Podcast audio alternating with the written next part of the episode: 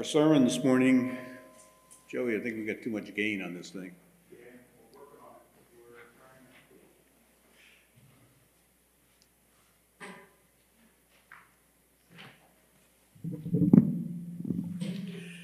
Our sermon this morning is getting back to work.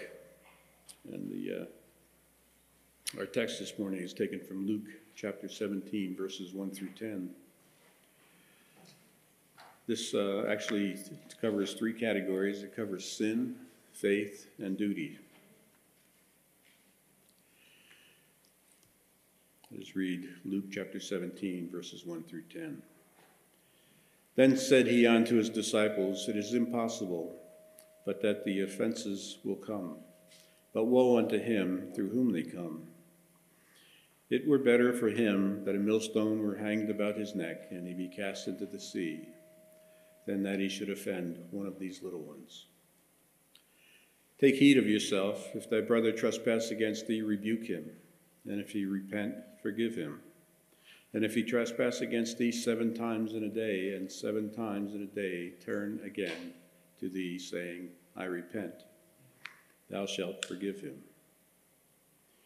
And the apostle said unto the Lord, Increase our faith.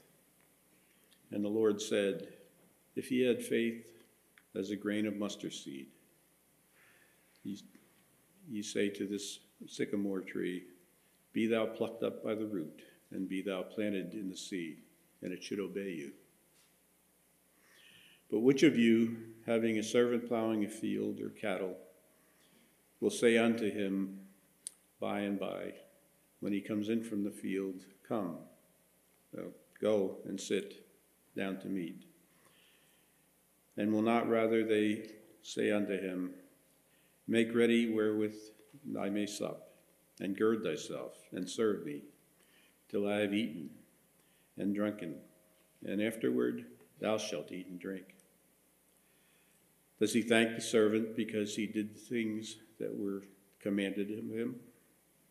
I throw not. So likewise, ye, when ye shall have done all these things which are commanded you, to say, We are unprofitable servants. We have done that which was our duty to do.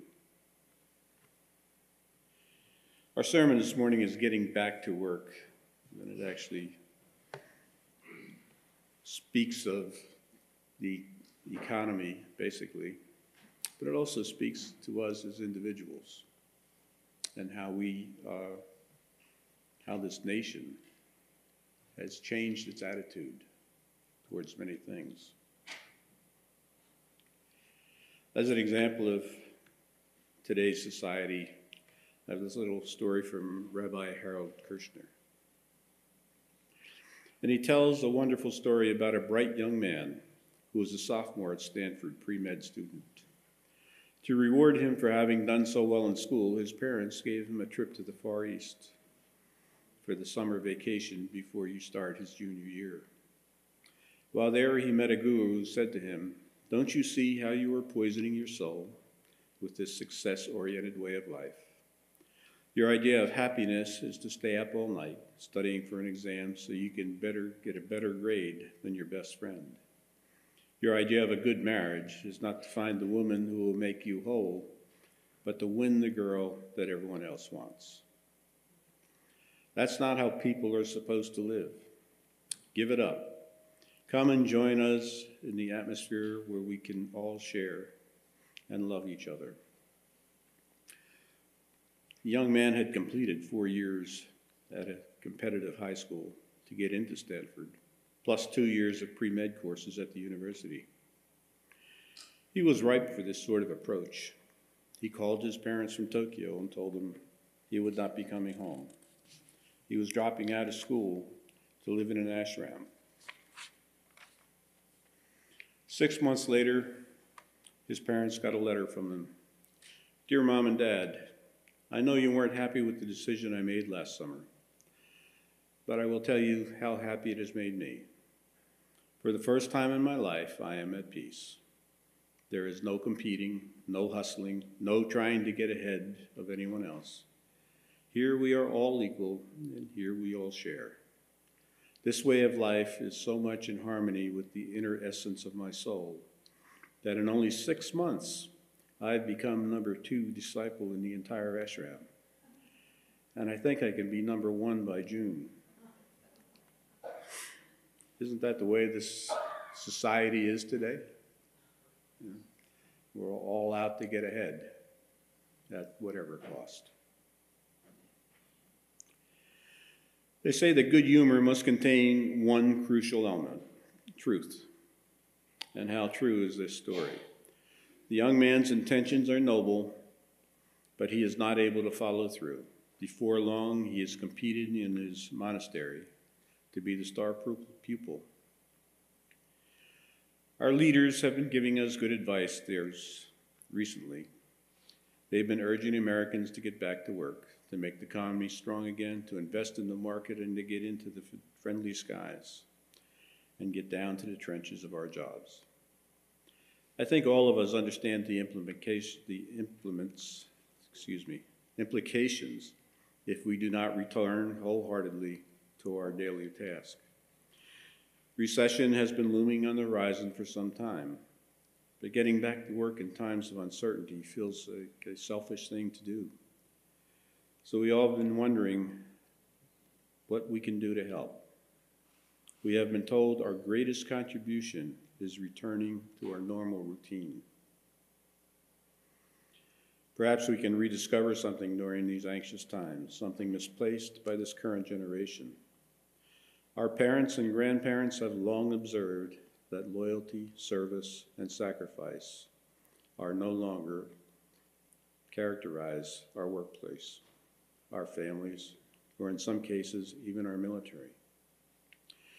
One Tom Brokaw called the greatest generation grew up facing economic challenges and then the trials of war and a Cold War.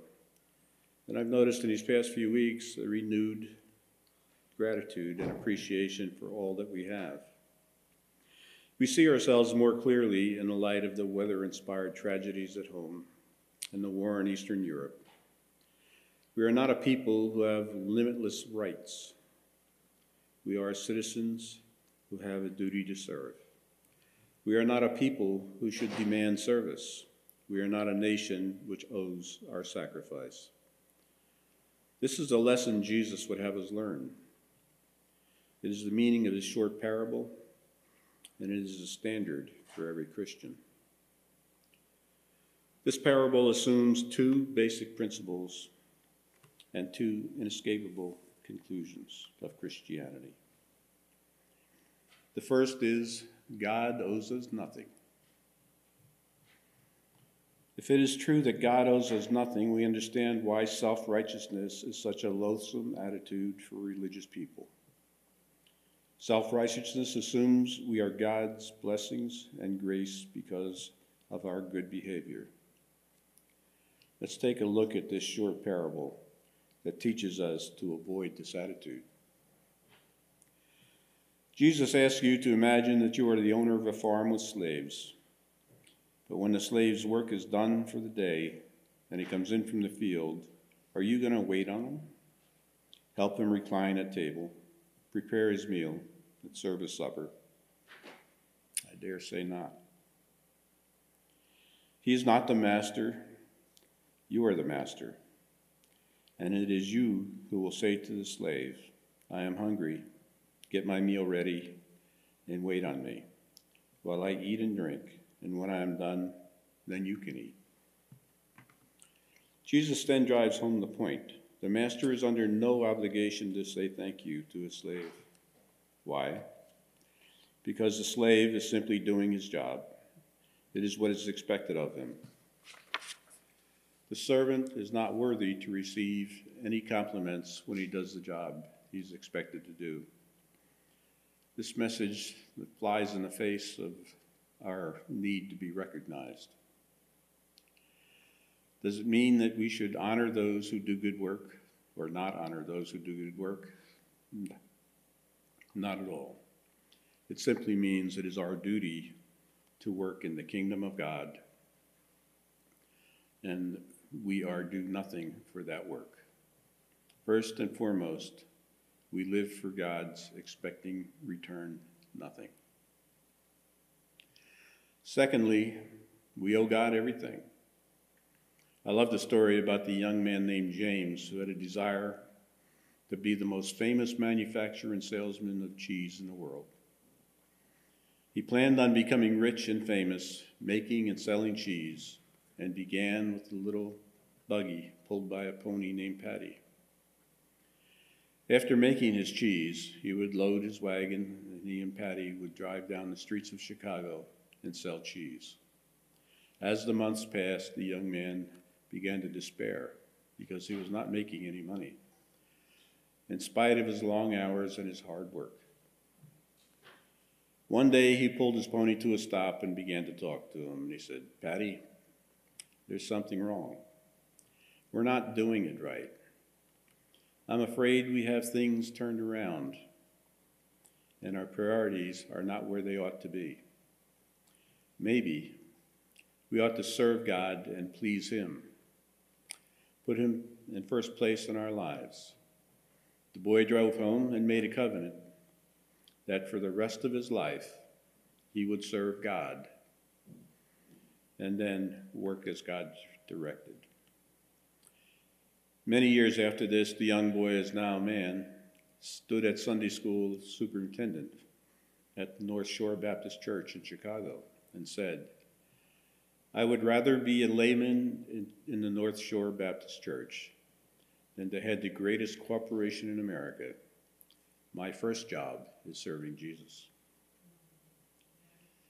So every time you take a bite of Philadelphia cream cheese or sip a Maxwell House coffee or mix a quart of Kool Aid, slice up a DiGiorno pizza or cook a pot of macaroni and cheese, spread some Grey Poupon, and sit down at a bowl of cream of wheat, slurp down some jello, and eat cream out of the middle of the Oreo cookie.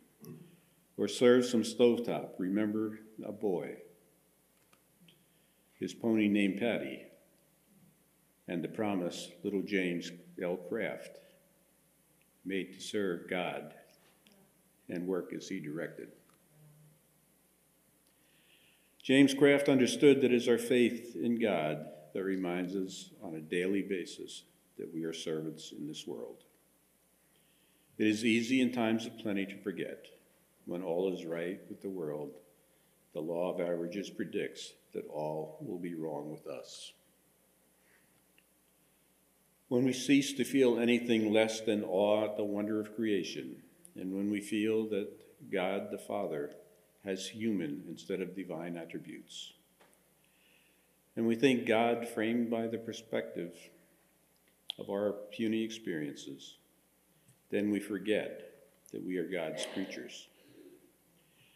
What do we have to claim upon God except to understand our duty and to yearn for God's love.